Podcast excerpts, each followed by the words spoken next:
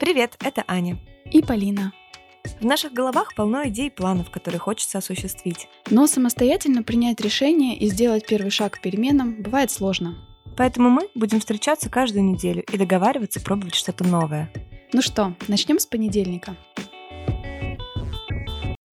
Итак, поговорим о физической активности. Почему вредно много сидеть? Обсудим с гостями выпуска, откуда взялась норма в 10 тысяч шагов и помогают ли гаджеты больше ходить. Расскажем о трех главных переменных в идеальной формуле привычки – мотивации, навыках и триггерах. Как сделать тренировку приятной рутиной, а не дополнительным стрессом в расписании? Где искать возможности движения при сидячей работе? Полина расскажет, что не так уж естественно стремиться много двигаться и тем более заниматься специальными упражнениями. А Аня поделится, как дополнительный смысл, например, чаще видеться с друзьями, помогает сделать спорт регулярнее. Ну что, поехали!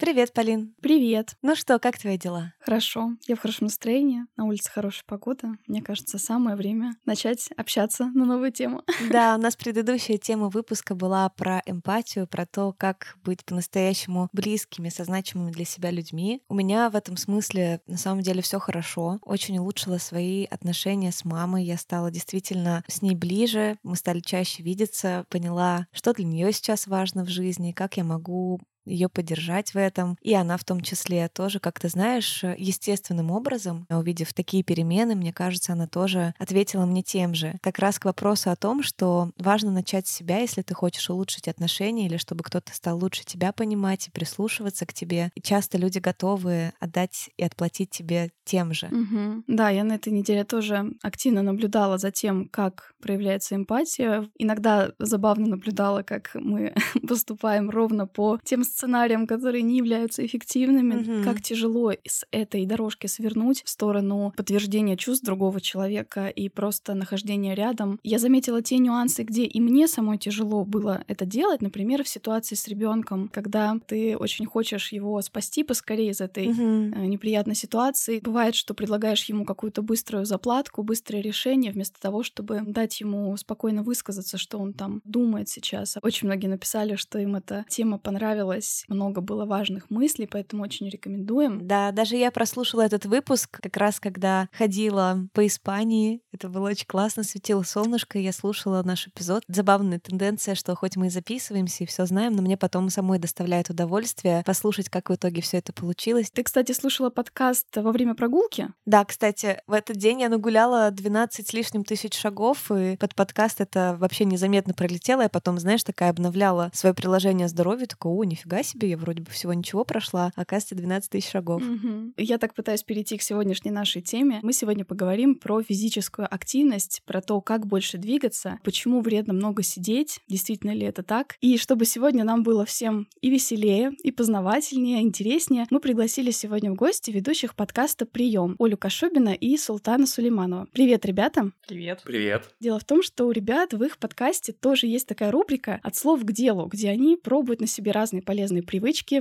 в формате челленджей. Они уже за время ведения подкаста отказывались от сахара и соли, от кофе, тренировались, закаливались. В общем, у них тоже есть классный опыт в развитии и поддержании полезных привычек, которым мы сегодня хотим обменяться. Давайте, ребят, начнем с того, как у вас вообще у всех с физической активностью. Обменяемся опытом, может быть, прошедшей недели, дня. У кого как получается вообще, в какой мы исходной точке? Давайте я похвастаюсь. У меня активность каждый день, потому что у меня есть очень удобный способ эту активность поддерживать, называется собаки. Угу. Как бы тебе не было лень, какой бы плохой ни была погода, ты в любом случае выйдешь из дома, но обычно это 30-40 минут утром и вечером, и вот тебе там час-полтора в день активности просто по умолчанию. Здорово. Вот и челлендж вырисовывается, все заводим собак.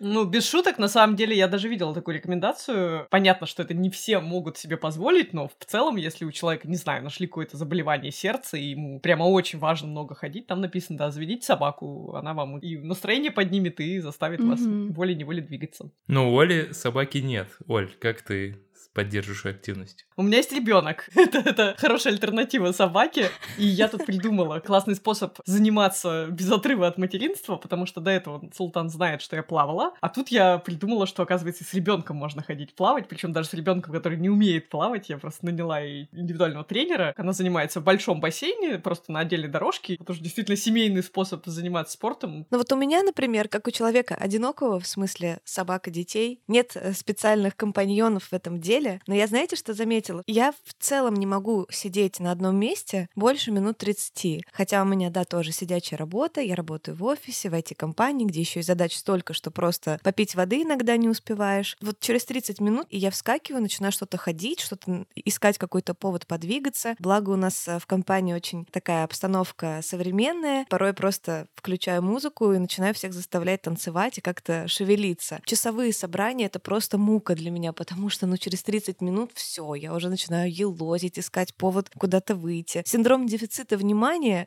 иногда меня, меня спасает в этом смысле, и я естественным образом начинаю шевелиться. Угу. У меня здесь так, что я, наверное, довольно усидчивая и, может быть, даже чрезмерно как раз. Многие процессы, над которыми я работаю, они требуют сосредоточенности, концентрации, и я люблю вот ловить это ощущение потока, и иногда застреваю настолько перед компьютером, что действительно забываю там встать, размяться. Бывало так, что за весь день, например, проходила там не более 500 шагов, находясь дома. Конечно, это удручающе мало. У нас, конечно, здесь есть объективные причины, да, почему мы мало двигаемся, работа из дома, много удобного транспорта. Я помню, кстати, очень интересное тоже есть исследование, например, вот про устройство американских пригородов. Твой э, частный дом, в нем прямо фактически внутри уже гараж, то есть тебе даже не надо выходить на улицу, чтобы перейти в гараж и сесть в машину. Вот ты садишься в машину, и уже ни пешком, э, никак по-другому ты не доберешься до школы твоего ребенка, до супермаркета, где ты обычно закупаешься. Статистика того, насколько меньше человек стал ходить вот именно тоже из-за такого устройства урбанистического, тоже влияет такой интересный фактор. Это, кстати, абсолютно точно. На днях копалась в исследованиях про продолжительность жизни. Очень-очень много проанализировали жителей США и Англии, у которых плюс-минус одинаковый доход. Странным образом, при одинаковом уровне доходов получалось, что англичане, казалось бы, жители такого более холодного острова, где как-то кажется все так мрачно и депрессивно, живут дольше, чем американцы, у которых, на секундочку, одна из самых дорогих систем здравоохранения в мире, то есть они тратят суммарно от страны на здравоохранение примерно в два раза больше, чем англичане. То, о чем сейчас говорит Полина, очень отвечает идее, что как раз вот мы на примере американской нации видим вот эту историю с гиподинамией. Образ жизни действительно не подразумевает непроизвольного движения, что ли. То есть получается, что у них нету шансов там бежать за автобусом на остановке. Бедные люди. Э, да, с одной стороны, кажется, мы же все для комфорта сделали, чтобы вам было удобно, но с другой стороны, прямо чудовищно. Вот знаете, как в мультике Валли есть там такой как бы образ будущего, где такие все люди, толстячки летят на космическом корабле и все делают Да-да-да. сидя. И вот в Америке ведь тоже есть вот эти повозки в супермаркетах, на которых тучные люди ездят, потому что им просто тяжело физически ходить по магазину. Ну и, собственно, mm-hmm. уровень ожирения гораздо выше, к сожалению. Ну тут как бы не только движение, но и диета еще оказывает роль. Может быть, если тебе не нравится жить в твоем обычном доме, где нет лифта и где ты все время ходишь на остановку, то наоборот надо почувствовать себя привилегированным человеком. Угу. Но вот еще кроме таких микродвижений, еще возникает э, потребность, ну и вообще мы все знаем, наверное, о пользе тренировок. Я очень хорошо помню, как у меня развивалась привычка заниматься домом. У меня она довольно долго была нерушима, скажем так. Как я себя мотивировала, да, тем, что я только что была на работе, я так мало двигалась в течение этих восьми часов. Вот сейчас я приду и этот час там отработаю. Но при этом я знаю, что далеко не всем легко дается начать тренироваться. У меня, например, потом в других обстоятельствах, да, вот в том числе в декрете, не всегда хватало на это сил. Вот с чем-то же связан отторжение иногда в сторону спорта. Ну, мне кажется, что очень много идет от семьи и от физкультуры, от школьной культуры занятия спортом. Ведь действительно, если посмотреть на, например, семьи, которые там на выходных ходят на лыжах кататься зимой, такие милые все в этих шапочках советских и бомберах. И вот у кого это заложено с детства, как не какое-то насилие сверхусилие или следствие проблем со здоровьем, а как раз как просто способ провести время все вместе, им это дается гораздо легче, чем тем, кого с детства вот пытали физкультурой. Может быть, я просто у меня искаженное восприятие, и у меня были какие-то чудовищные занятия физкультурой в школе. Или, может, вам нравилось там вообще, любимые уроки были? У меня, не знаю, у меня позитивные воспоминания о физкультуре, не считая тех случаев, когда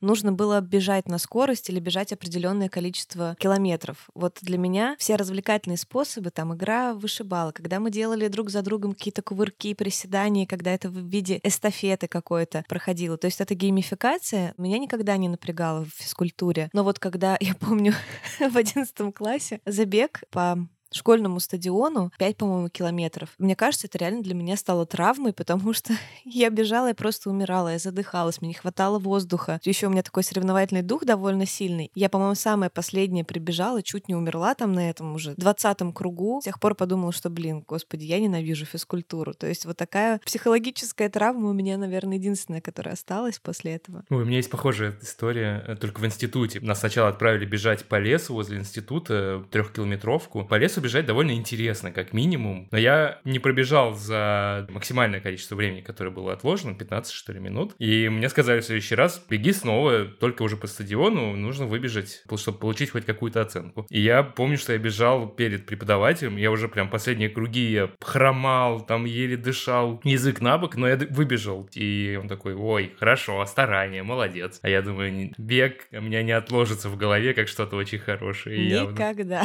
больше никогда да.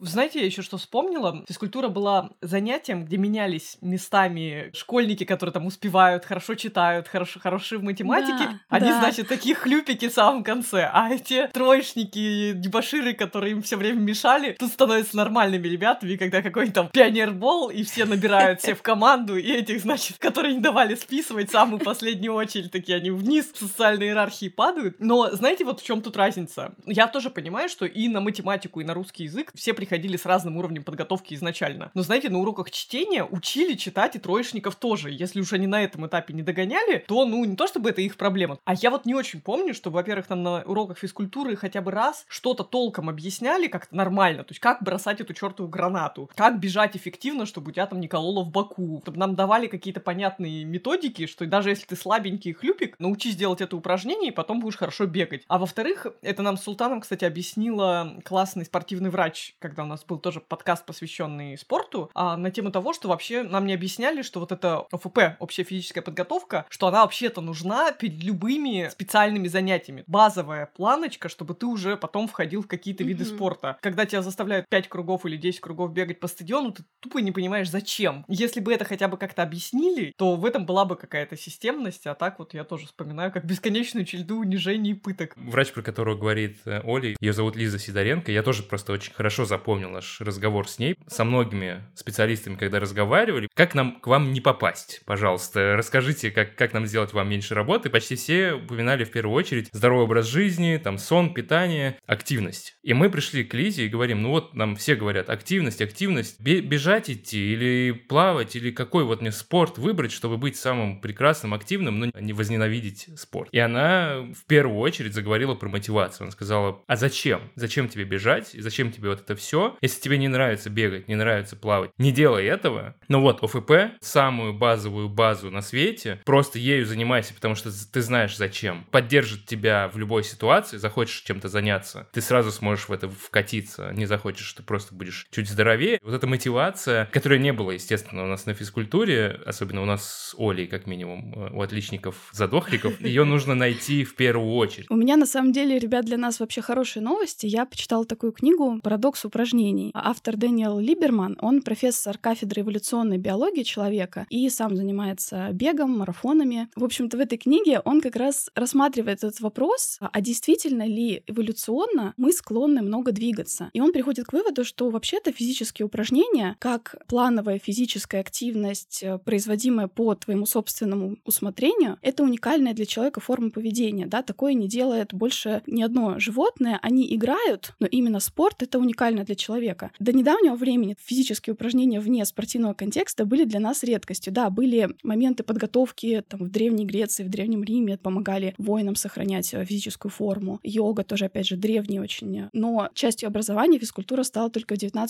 веке. А как сейчас пытаются изучать этот вопрос? До сих пор существуют племена, которые живут примерно так, как там наши далекие предки. И вот, э, собственно, Либерман рассказывает, как он приезжал посмотреть, как живет племя. Первое, что он заметил, почти все сидели. Почти все сидели, мужчины, женщины, дети. Они делали какие-то необременительные повседневные дела, переговаривались, просто слонялись. Они каждый день куда-то ходят за водой, за сбором еды. Их э, дорога примерно занимала в день, там они проходили что-то около 6-8 километров. Кстати, это примерно как раз 10 тысяч шагов, да, о которых mm-hmm. мы сегодня говорим. Наблюдение вот за такими сообществами показывает, что для организма естественно сберегать энергию. И если, например, ему приходится выбирать между тем, чтобы потратить ее на репродуктивную способность или просто абстрактно подвигаться, он выбирает репродукцию. Всех нас должен приободрить тот факт, что эволюционно мы не стремимся больше двигаться просто потому, что нам это нравится. Мне очень понравилась эта идея, вообще книга очень да. интересная. Я сегодня, может, еще по ходу буду обращаться к некоторым моментам. Другой момент в том, что, конечно, чтобы сравняться вот по активности, получается, с таким э, первобытным человеком, нам достаточно проходить в день вот около часа или двух. Но проблема в том, что мы даже этого иногда не проходим, и вот это, конечно, уже ну, другой немножко вопрос. Я, кстати,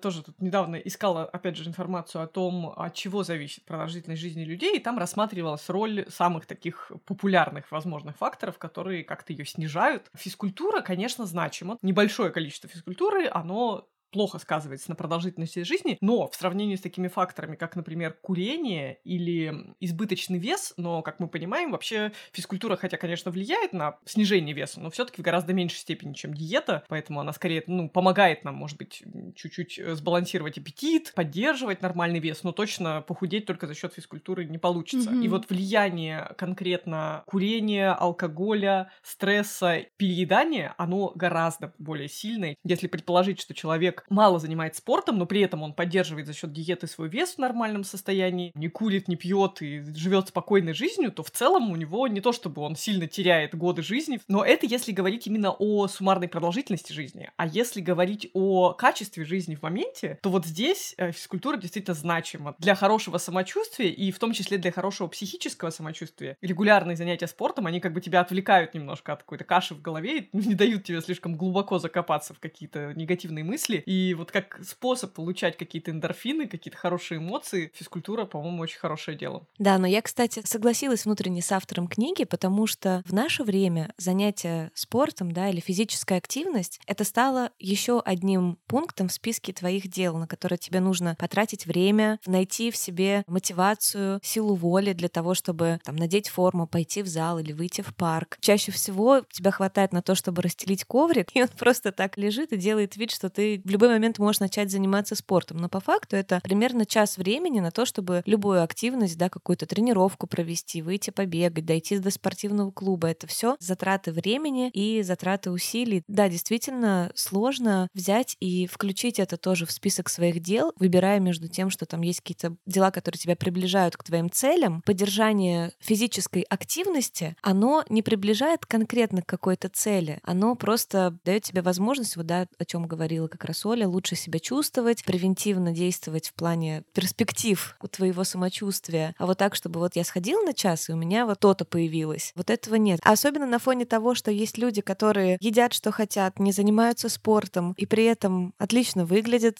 чувствуют себя вроде как тоже хорошо, и живут до 90 лет, ты такой думаешь, блин, а может быть пронесет как-нибудь, и если не буду этого делать, у меня тоже все будет ок. Почему кому-то нужно специальные усилия там прилагать для того, чтобы долго жить и хорошо хорошо жить, а кто-то вообще может ничего для этого не делать или даже позволять себе больше вредных привычек и тоже быть ок. Возможно, это место, где Оля скажет одно слово из четырех букв гены.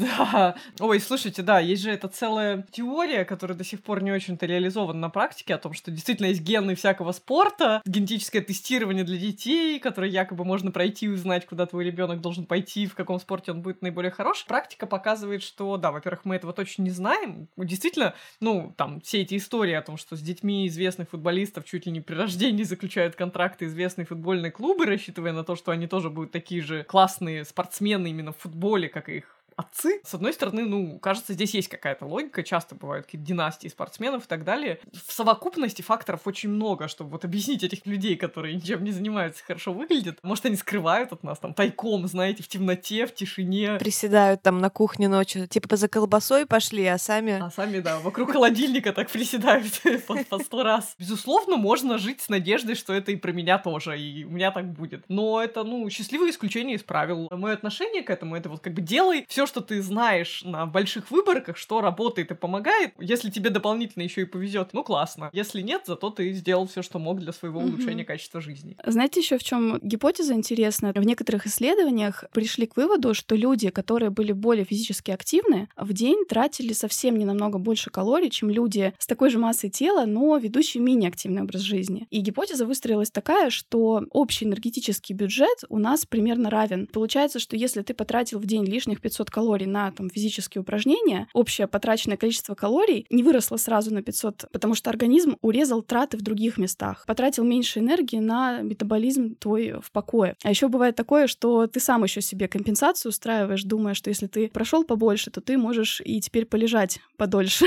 В этой же книге, кстати, тоже читала про вред от сидения. Несмотря на то, что даже древние племена довольно много сидят. Да, они сидят не на стульях, на корточках, э, да, в позе лотоса, прислонившись к чему-то. Но, в общем, интересная история с вредом от сидения вот в чем. Длительные периоды неподвижности побуждают нашу иммунную систему атаковать наш организм, что способствует э, запусканию воспалительных процессов. В целом это тоже связано с накоплением жировых клеток. Жировая ткань для нас, да, она полезна, безусловно. У нас у всех есть определенный процент жира в организме, у женщин чуть больше, у мужчин поменьше. Опасность представляет представляет чрезмерное вздутие клеток. То есть в организме предусмотрено конечное число жировых клеток. Если мы запасаем нормальное количество этих клеток, они сохраняют положенные размеры, не приносят нам вреда. Но когда они разрастаются, это нарушает их функцию, и они становятся такими, ну, как бы мусорными мешками. Там такая метафора использовалась. А поскольку многие жировые клетки участвуют активно, да, в обмене, особенно те, которые окружают органы, да, внутренний жир так называемый, то провоцируют воспаление. В общем, исследования говорят о том, что люди, которые больше сидят, получают гораздо гораздо более высокий уровень воспаления в различных ситуациях, чем те, кто двигаются больше. Еще на что влияет длительное сидение, это усвоение жиров и глюкозы. Да? Даже небольшое мышечное усилие скорее поможет нам нормализовать уровень сахара в крови, холестерин. Еще один момент немаловажный — это то, что чаще всего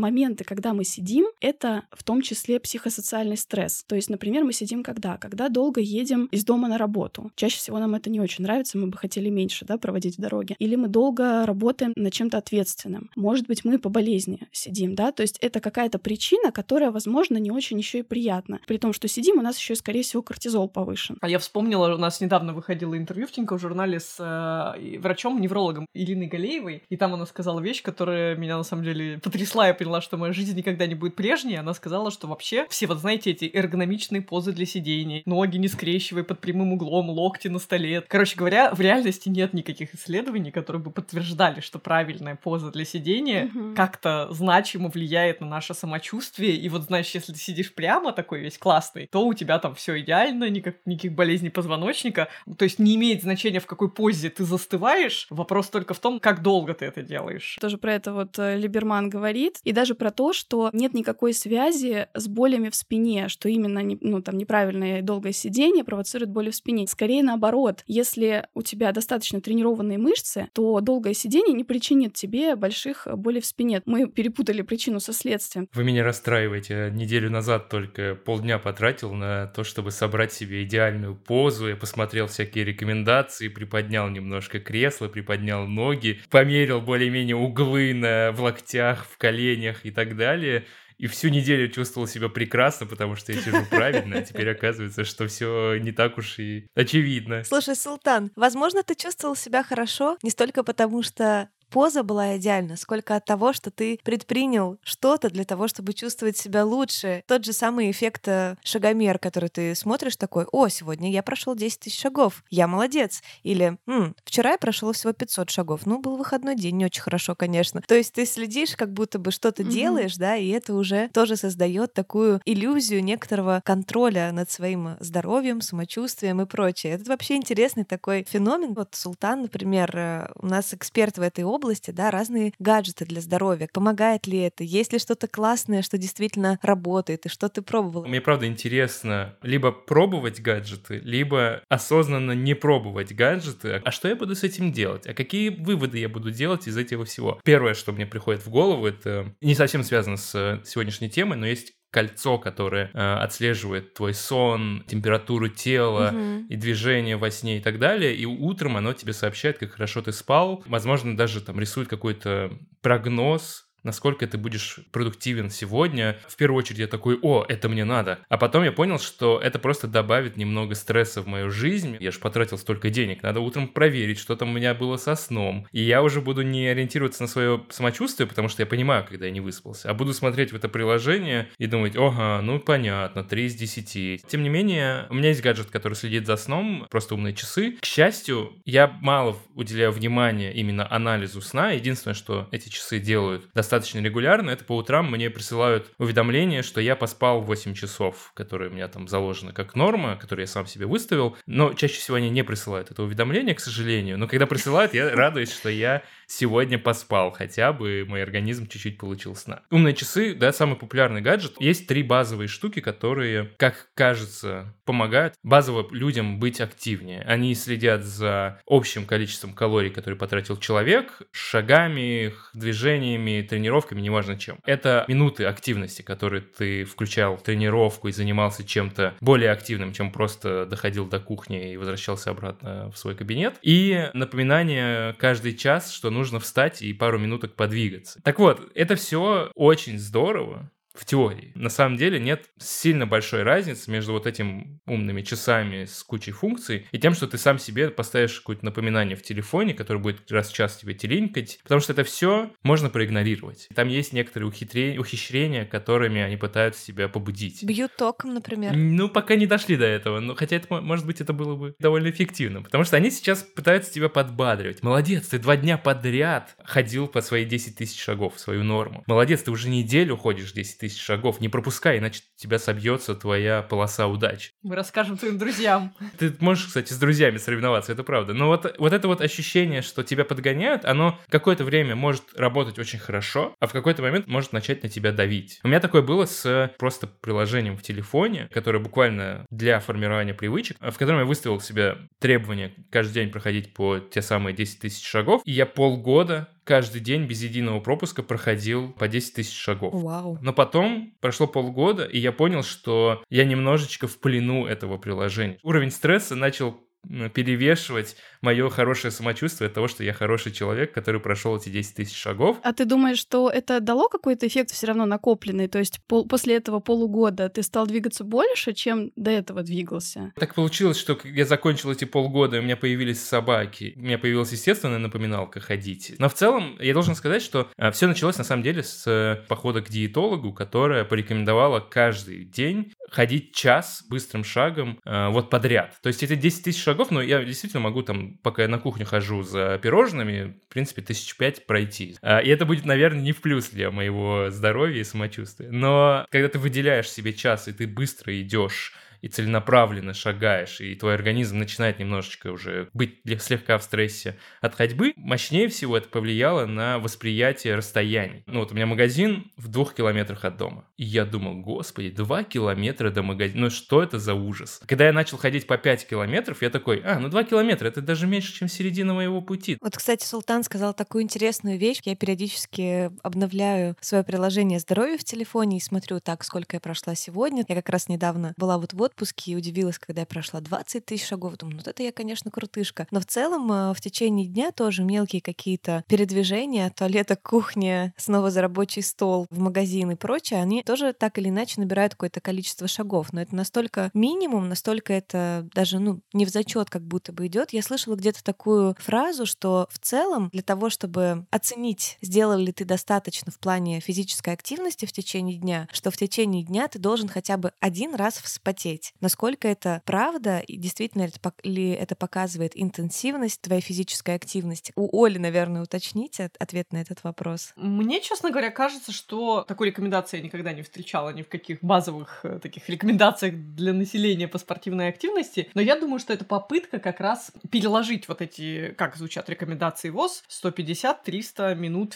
умеренной физической активности в неделю. Что это такое умеренная физическая активность? Это активность, которой вы можете заниматься, не сбивая дыхание. То есть, например, какая-то интенсивная ходьба, езда на велосипеде, какие-то легкие танцы. И также есть еще рекомендации, если вы будете интенсивно заниматься, там меньше. Примерно 2-3 тренировки интенсивных в неделю. И, наверное, наверное, кто-то говорит, ой, подождите, там 150 минут в неделю, это всего лишь там 25 минут в день. И что, если я 15 минут хожу до остановки, 15 минут обратно, все, я классный, я физически активный. Ну, вероятно, вот эта история про хотя бы один раз спотеть, это, ну, сколько надо? Вот мой опыт показывает всяких YouTube-тренировок, что за 10-минутную очень интенсивную тренировку с какими-то такими танцевальными движениями ты вспотеешь. Идея в том, что для тех, кто совсем не приемлет измерения в часах и в минутах, кому сложно, встроив в свое расписание там три длинных тренировки в неделю, вот вам такой способ да. без напряжения. Мне кажется, что как раз в этом и история с успехом трекера на 10 тысяч шагов, откуда вообще все это взялось. Это же просто японцы придумали такой шагомер, который буквально в переводе с японского, он и означает счетчик 10 тысяч шагов. Придумали такую штуку, и это весь мир подхватил. Хотя если перекладывать эти 10 тысяч шагов на вот эти возовские рекомендации физической активности, это многовато. То есть на самом деле можно и 7 тысяч шагов проходить, чтобы выполнить эту норму. Действительно, людям психологически, вот то, мне кажется, о чем говорила Полина, мы вообще впервые за все время развития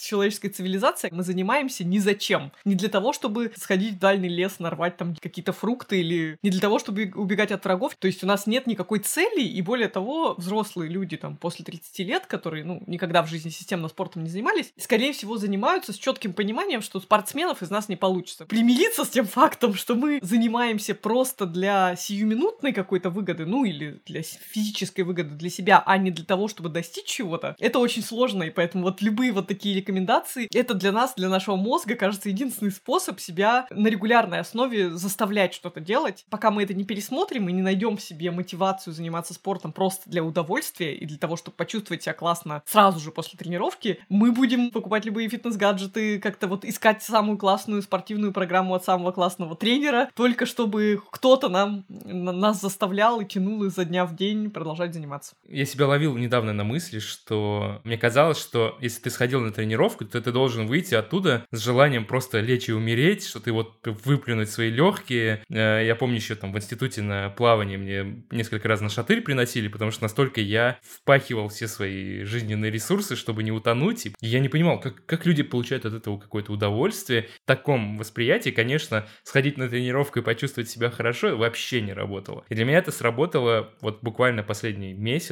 потому что мне прописали физиотерапию, ходить в клинику, заниматься по полчаса, там, несколько раз в неделю с специалистом. Ты, в принципе, делаешь какую-то очень базовую но неплохую растяжку, небольшие силовые упражнения. Ты не страдаешь. Я не страдаю. Поймал себя несколько раз раздевалки на ощущение, что мне нравится, что мне хочется сейчас записаться на что-то, где я буду вот такое получать ощущение. Я очень хочу поддержать здесь тоже Султана в этом вопросе. Я тоже вот из тех людей, которые, если ищут время для тренировки, вот как я сказала, дома часто занимаюсь, то смотрят так, ага, у меня сейчас нет полноценного часа, чтобы хорошенько так проработать все тело. Я лучше тогда вообще не буду ничего делать, потому что это же будет неэффективно. Да, абсолютно. Если да. я позанимаюсь 10-15 минут, это же не принесет ни я не похудею. Я обычно еще, знаете, как делаю? Я люблю разнообразные тренировки, то есть каждый раз какую-то другую. Там на Ютубе сейчас очень много, да, таких тренировок от разных тренеров, делаешь вместе с ними, с таймером красивым в уголочке, в общем, под веселую музыку, там есть dance-workout ы. Только недавно я себе разрешила в поиске, набирая себе, да, там, тренировка, писать low impact, там низкая нагрузка, да, и beginner, uh, no jumping, no equipment, то есть без прыжков, без оборудования. Вот мой комфортный уровень физической активности и спокойно это принять и на него ориентироваться, тогда действительно получится уходить с тренировки с чувством удовлетворения и действительно удовольствия, а не того, что ты теперь у тебя нет сил, у тебя болят ноги, и ты еще три дня будешь двигаться меньше 10 тысяч шагов, потому что тебе будет просто больно.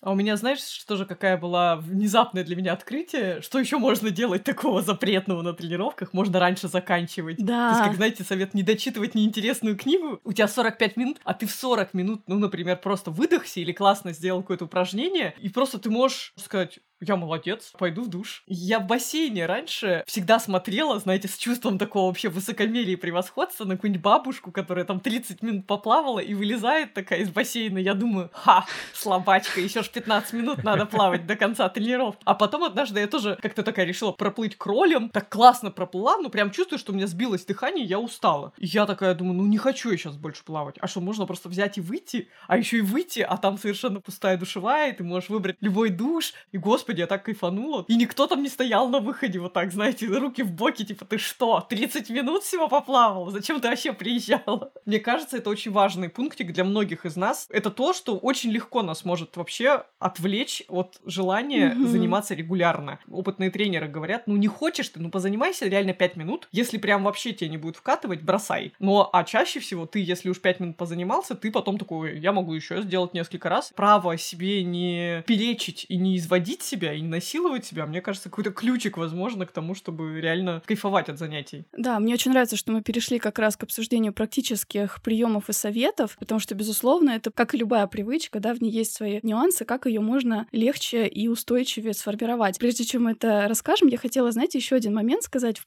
пользу мотивации. Мы уже обсудили, да, что всякие долговременные плюсы нам часто не очень близки, но вот чем хороши тренировки, да, чуть более интенсивные, чем просто ходьба. Там объяснялось, что после тренировки происходит еще такой период повышенного обмена энергетического. Тренировка вызывает у нас физиологический стресс, в кровь выбрасывается там кортизол, адреналин, вырабатываются какие-то отходы, плюс там микронадрывы в мышцах. И происходит такой, по сути, кратковременный физиологический ущерб организму. В ответ на тренировку организм устраняет этот вред, но попутно он успевает отремонтировать не только эти повреждения, но и те, которые успели накопиться до физической нагрузки. Физическая активность, получается, включает механизмы обслуживания организма, которые в противном случае бы у нас протекали медленнее. Mm, очень интересно. Мне показалось это так здорово. Представляете, такое техобслуживание, которое включается вот после тренировки в течение еще нескольких часов. Правда круто? Очень круто, да, да. Я, я сижу, пытаюсь переварить.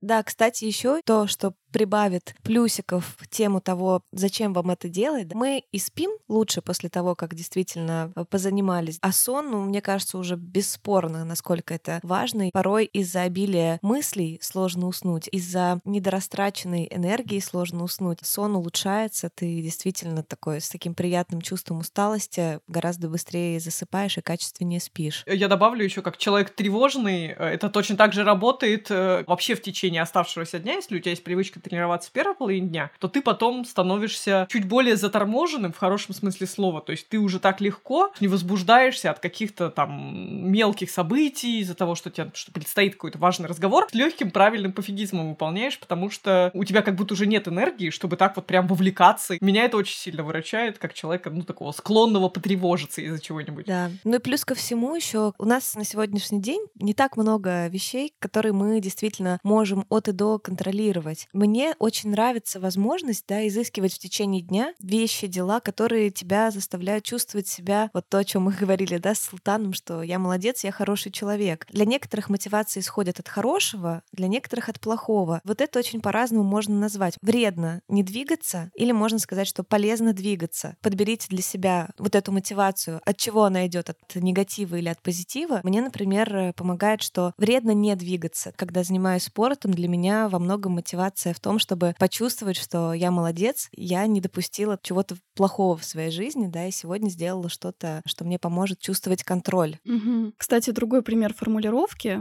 ты предложила, Аня, профилактический подход. Второй подход тоже пример прочитал, что каждый час физической активности — это инвестиция в то, чтобы прожить там на 2-4 часа дольше. То есть один час потраченный да, на физические упражнения приносит тебе там на сколько-то часов больше продолжительности жизни. Но вообще, знаете, вот если говорить о привычках, по сути, наши привычки формируются при взаимодействии трех факторов. Мотивация, навыки или способности, да, то есть насколько мне это сложно. И третий момент — это триггер, то есть когда происходит напоминание о нужном действии. Это как бы две шкалы, две оси, по которым вот все возможные комбинации мотивации и способностей можно представить. Может, например, быть мотивация низкая, но действие настолько легкое, что мы его делаем. Или, например, наоборот, бывает очень высокая мотивация, но действие для нас суперсложное, и мы так ничего не делаем. То есть это такая убывающая кривая, за пределами которой комбинация никогда не станет для нас привычкой. И наша задача в том, чтобы найти комбинацию, которая будет лежать в пределах. Как это сделать? Выписать для себя все возможные действия, которые помогают достичь цели. Реалистичные или нет. То есть можно вот на первом этапе все, что угодно, все, что тебе помогает. Дальше оценить как раз каждое это действие по эффективности и мотивации. Можно прямо вот на этом графике попытаться распределить, да, это мне легко или сложно, я готов это делать постоянно или нет. То есть какая здесь мотивация и какой здесь уровень моих способностей. И выбрать э, те, соответственно, которые попадают в эту зону, да, хорошо. При этом как раз к нашему вопросу про низкую эффективность маленьких э, действий, мотивация на самом деле имеет пики и спады. А вот способностями мы можем управлять. И те самые простые действия, которые нам кажутся на первом этапе не приводят нас к цели, помогают нарастить наши способности до того уровня, когда мы сможем выполнять действие, которое уже будет эффективным. Нюанс, который приободряет, даже если ты начинаешь с очень простого, угу. с очень легкого, супер легкого действия, продолжаешь его выполнять регулярно. Ты еще сказала про триггер. Я как раз стал фанатом триггеров как э, части формирования привычек. Вот мы с Олей сколько перепробовали всяких привычек. Главный вывод, который я для себя сделал, чтобы это начало хотя бы приживаться, оно должно быть очень четко привязано к чему-то, что ты не пропустишь. У меня это завтрак. Вот я точно знаю, что я завтрак не пропущу и даже сильно его отложить не смогу. Потом уже начинается там рабочий день и вот это вот все кутерьма. Но сначала я точно проснусь, потом я позавтракаю, и вот в этот промежуток я могу встроить не знаю, утреннюю зарядку или растяжку, или там какое-то еще действие, которое мне хочется внести в свою жизнь. Я помню про завтрак, и я его вижу в горизонте 15 минут, и я такой, ну да, 15 минут у меня есть, сейчас я что-нибудь сделаю полезного для себя. Угу. Кстати, очень крутой совет. Еще вот про контекст, да, вот то, о чем Оля говорила, что в идеальном мире занятие спортом — это нечто объединяющее семью, да, когда мы вместе катаемся на лыжах и так далее. У меня есть, кстати, примеры среди моих близких людей, у которых традиция просто зимой кататься на лыжах с семьей один раз в месяц. Они действительно это делают и выглядят очень счастливыми. Где-то лет лет в 19 у меня э, спорт и занятия в фитнес-клубе были некоторые навязчивые идеи. Да, у меня была там цель весить определенное количество килограмм, иметь определенное количество кубиков. Э, и я как робот ходила и пахала вот в этот на этих тренажерах. И со временем меня пропала такая мотивация, но у меня была мотивация, я хотела чаще встречаться с подругами. И так как у нас жизнь стала очень активной, у каждого действительно свои занятия, хлопоты и заботы, мы живем на разных расстояниях. И я придумала такой объединяющий момент, да, я всех нас вместе записала на пробную тренировку. Я предложила вот так вот таким образом встречаться, что мы идем вместе на тренировку, а после тренировки идем, например, есть белок вместе или что-нибудь в этом роде. И это это было классной идеей э, и общаться, и иметь какой-то совместный досуг, находить повод встречаться. Если раньше я не понимала, зачем нужен кто-то, чтобы заниматься спортом, какая ерунда, то сейчас это действительно может быть тем, что поможет вам э, укрепить свои социальные связи с людьми, которые вам важны, да, можно это делать в паре, там, с партнером вместе побегать или сделать утреннюю зарядку или вечернюю йогу, растяжку. Поэтому такими способами тоже не стоит пренебрегать. Я думаю, что можно кинуть клич, там, хочу ходить ходить там вот на такую-то растяжку, кто со мной, давайте вместе. Будем друг друга фотографировать в гамаках на йоге, я не знаю, что угодно. Но, в общем, это тоже такой классный способ. Вот, кстати, это одна из идей, которая тоже в книге «Парадокс упражнений». Большая составная часть успеха в отношении приверженности к физическим упражнениям — это то, насколько мы сможем через них объединяться с другими людьми. Публичные обещания давать, да, что вот я буду ходить, и, соответственно, ты получаешь каких-то наблюдателей, как минимум, за твоим челленджем. Предлагалось заниматься в группе, да, записывать записываться именно групповые занятия, договариваться с другом. Как раз это добавляет элемент удовольствия. А еще можно заплатить деньги. Если ты отдаешь какую-то сумму за групповые занятия или за абонемент, и желательно, чтобы она была не формальная, а действительно какая-то ощутимая для тебя, но это, например, будет крутой фитнес-клуб или очень классный тренер, заплатите деньги за абонемент. И не знаю, как у остальных, но если я заплатила за абонемент, то я выжму из него по максимуму. А я хотела тоже добавить про материальную э, мотивацию, но обратную когда ты себя поощряешь какими-то штуками, ну, например, для тренировки, условно говоря, купить там новый купальник или купить ласты для бассейна, но не сейчас, а вот когда ты, не знаю, месяц не пропускал тренировки. И даже, мне кажется, это важно делать, когда ты молодец и тебя еще прет, но, может быть, тебе стало чуть-чуть скучновато. Делать себе такие геймификацию, такую ачивки по мере продолжения занятий, ты как бы прокачиваешься, покупаешь себе красивые доспехи, и в итоге ты такой классный рыцарь. Прикольно. Закольцую наш э, разговор разговор мы все-таки начинали про сидячий образ жизни. Выскажу свою рекомендацию подумать о том месте, где мы проводим свои от 6 до 10 часов каждый день э, работая. Возможно, вы поймете, что его можно сделать удобнее, что можно mm-hmm. ноутбук поставить на подставку, а не смотреть все время куда-то очень вниз, купить себе кресло поудобнее. Просто моя жизнь поменялась. Новое кресло принесло праздник на мою сидячую улицу.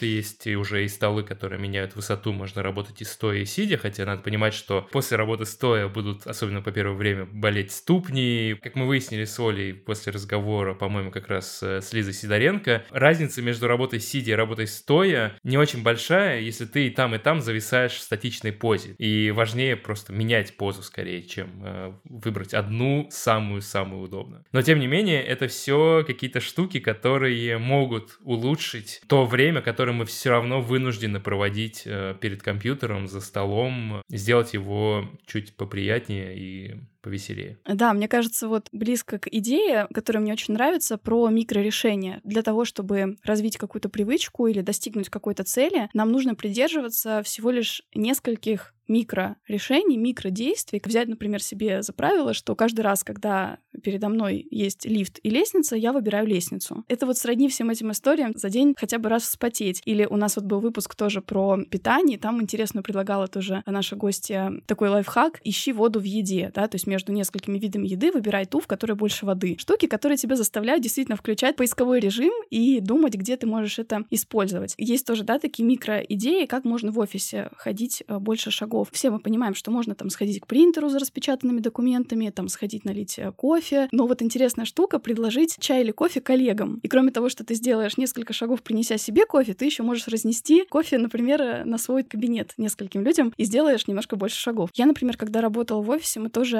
организовались с коллегами и гуляли. Из часа обеда мы полчаса выходили на улицу, обязательно прогуливались. И когда у тебя есть компания, слиться с этого уже гораздо сложнее. Еще одна идея — какие-то встречи, которые возможно превратить в прогулки, превращать. Даже, например, может быть, какие-то деловые. Вместо созвона, да, договориться встретиться и пройтись. Угу. Даже, кстати, знаете, про собаку. Есть же такие профессиональные выгульщики собак. И, в общем, вы можете спросить у своих знакомых, может быть, кто-то одолжит вам собаку, с которой у вас контакт, например, сложится, и вы сможете погулять гулять. Вот, вообще за это даже можно и деньги еще получить, выгуливая других собак профессионально. Так, этот способ мне нравится. Подождите, подождите, поподробнее. В общем, какую-то изобретательность хочется проявить, выбрать челлендж для себя на эту неделю. Мы сегодня так много всего с вами обсудили. То, что будет делать на этой неделе, давайте поделимся. У кого э, куда сформировалась энергия. Да, вообще, мне кажется, самая большая доля сопротивлений приходится вот именно на это взять и начать это делать. И потом, как Оля правильно заметила, ты вроде как пообещал себе 10 минут, а потом как-то хорошо пошло, можно и 30 сделать. Во-первых, это начать, а во-вторых, не то чтобы не бросить, а быть готовыми вернуться. То есть, если вы даже один раз отменили свою тренировку, тренировку или забыли подвигаться в течение дня, не делать вывод о том, что вы провалили этот челлендж, а сделать челленджем то, чтобы в следующий раз это не пропустить. Дать такую установку, что разрешаю себе пропустить только один раз. И вы как следует подумаете, вы точно сегодня хотите пропустить, потому что потом такого шанса не будет, если что-то пойдет не так. Вообще у меня фитнес-клуб находится прямо в помещении моего офиса. И как будто бы совершенно э, глупо и неразумно этим не пользоваться. В любом случае придешь в этот офис. Плюс ко всему всему, я часто пропускаю обед из-за того, что у меня очень много задач. Мой челлендж будет таким, что купить себе абонемент на месяц, положить с собой форму на работе и в обед, вместо того, чтобы его просто там пропускать и думать, что это что-то неважное, думать о том, что вообще-то я купила абонемент, и я могу вот сейчас сходить позаниматься. У меня такой будет челлендж. Кстати, есть идея, можно заранее уже одеться в форму. Я знаю просто, что у тебя на работе довольно свободно можно да. одеваться, да. Если ты заранее придешь, например, угу. там в леггинсах и там, допустим, в спортивном топе сверху, например, какой-то одеть там, да, худи, то тебе уже будет вообще не убежать, а тебе уже все будет на тебе. Сто процентов. Классное микрорешение. Что у вас, ребят? Сначала я должен сделать признание. Прошел ровно месяц с моего дня рождения, чуть больше даже месяца. Я попросил себе на день рождения такое фитнес-кольцо для игровой приставки. Ты вставляешь туда туда джойстик от этой приставки, подключаешься к телевизору и бегаешь, жмякаешь руками, как будто бы ты в игре. И мне эту штуку очень рекламировал мой друг. Он сказал, что вот он занимался. И это было единственное, что его заставило заниматься спортом активным. Поэтому я попробую заниматься раз в неделю. Э, дам себе э, один день отгулов. Правда, выглядит довольно весело и не напряжно, но при этом довольно энергозатратно. Мне очень нравится идея с тем, чтобы просто делать чуть более физически активным действие, которое, в общем, не требует физической активности, как в примере было с лифтами. Поскольку я живу в частном доме и сейчас целую неделю живу одна, то мне нужно, например, чистить снег на въезде к дому, чтобы машина могла выезжать и въезжать, и я ужасно это игнорировала всю последнюю неделю, то есть я там как-то ногой распинывала его или просто там на машине с большой скоростью проезжала через сугроб.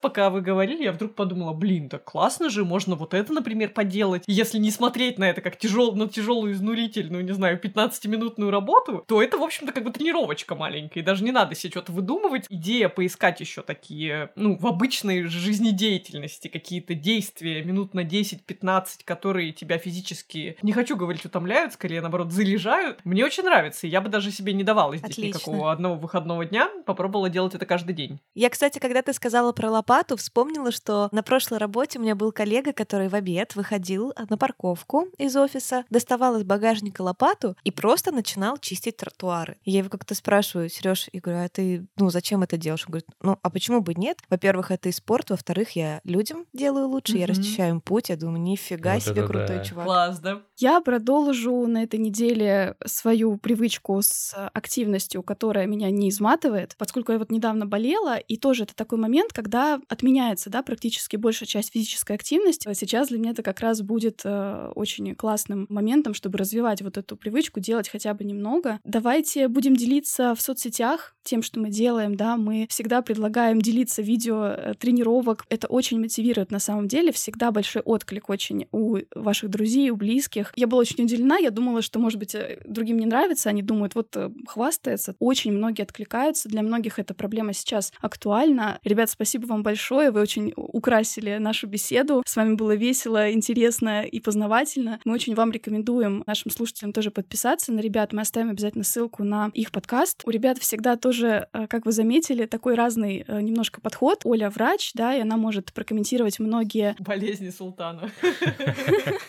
прокомментировать различные утверждения, идеи. Султан с точки зрения простого пользователя рассказывает, вот в том числе интересно очень про гаджеты, про какой-то свой опыт. В общем, очень интересно тоже у ребят тандем, обязательно послушайте. А если вы хотите увидеть, как выглядели ребята, обязательно приходите к нам в Телеграм, где мы разместим их видеоачивки о том, как Оля убирает снег перед домом и как Султан танцует со своими новыми гаджетами для движения. И вы обязательно присылайте нам любые видео подтверждения или фото подтверждения, как вы встали, например, в течение рабочего дня из-за стола, чтобы чуть-чуть встряхнуться, пошли по лестнице вместо лифта. Это очень классно. У нас прошлый выпуск, когда мы делали тоже в преддверии весны, а сейчас вот как нельзя, кстати, подходящее время для того, чтобы начать. В прошлый раз вы очень активно делились своими таймлапсиками, как вы занимались, и сейчас будет тоже очень классно, если мы все начнем обмениваться этим, и тем самым у вас появится такое сообщество, вместе с которым вы начинаете менять свою жизнь к лучшему. Спасибо вам, ребят, за то, что были с нами. Спасибо Спасибо, что позвали. Мне на самом деле очень понравилось вообще в сегодняшнем разговоре, что мы фактически обсуждали все время, а как можно это времяпрепровождение сделать более классным. То есть как бы сделать обычную жизнь более спортивной, но при этом спорт сделать как раз более таким расслабленным. И мне кажется, можно относиться к любым видам спорта как к удовольствию. Просто к такому, как бы не совсем стандартному. Ну, с другой стороны, стандартное удовольствие никто и не любит. Даже сериалы мы любим смотреть с драмой. Во всем нам нравится какое-то смешение эмоций. И в спорте то же самое. Искать моменты удовольствия во всем, что мы делаем, напоминать себе mm-hmm. о них каждый раз, когда у нас возникает сомнение, а хочу ли я тренироваться. Да, обманите эволюцию, двигайтесь больше. Ой, Полин, мне понравилось, что гости нашего выпуска разделяли с нами мнение, что не обязательно геройствовать в каких-то начинаниях и сразу задирать высокую планку, а мы такие оказались соучастники в том, как обмануть свой мозг, перехитрить для того, чтобы через меньшее насилие, но качество жизни улучшалось. Угу. Я знаешь, о чем думала? Мы очень часто затрагиваем вопросы того, как нам проживать свою жизнь, да, ментальную, и при этом гораздо меньше думаем о том, как использовать данное нам природой тело. И мне кажется, сегодняшний выпуск, он как раз подчеркнул, насколько важно думать об этом источнике, понимать, что он основа для наших процессов, в том числе и мыслительных. Не очень хочется, чтобы этот выпуск нашел отклик в сердцах наших слушателей. Находите для себя самые разнообразные смыслы, дополнительное удовольствие, слушайте подкасты во время спорта, наш в том числе. Нам очень хочется обменяться. Может быть, у вас тоже есть какие-то замечательные идеи. Приходите к нам в наши соцсети, мы с удовольствием почитаем, обсудим, поддержим. Давайте объединяться, может быть, даже в какие-то группы, кто кого хочет поддерживать. Мне кажется, это очень будет здорово. Для этого у нас существует, в общем-то, наш чат в Телеграме. Приходите, мы всех там ждем. Да, мне до сих пор это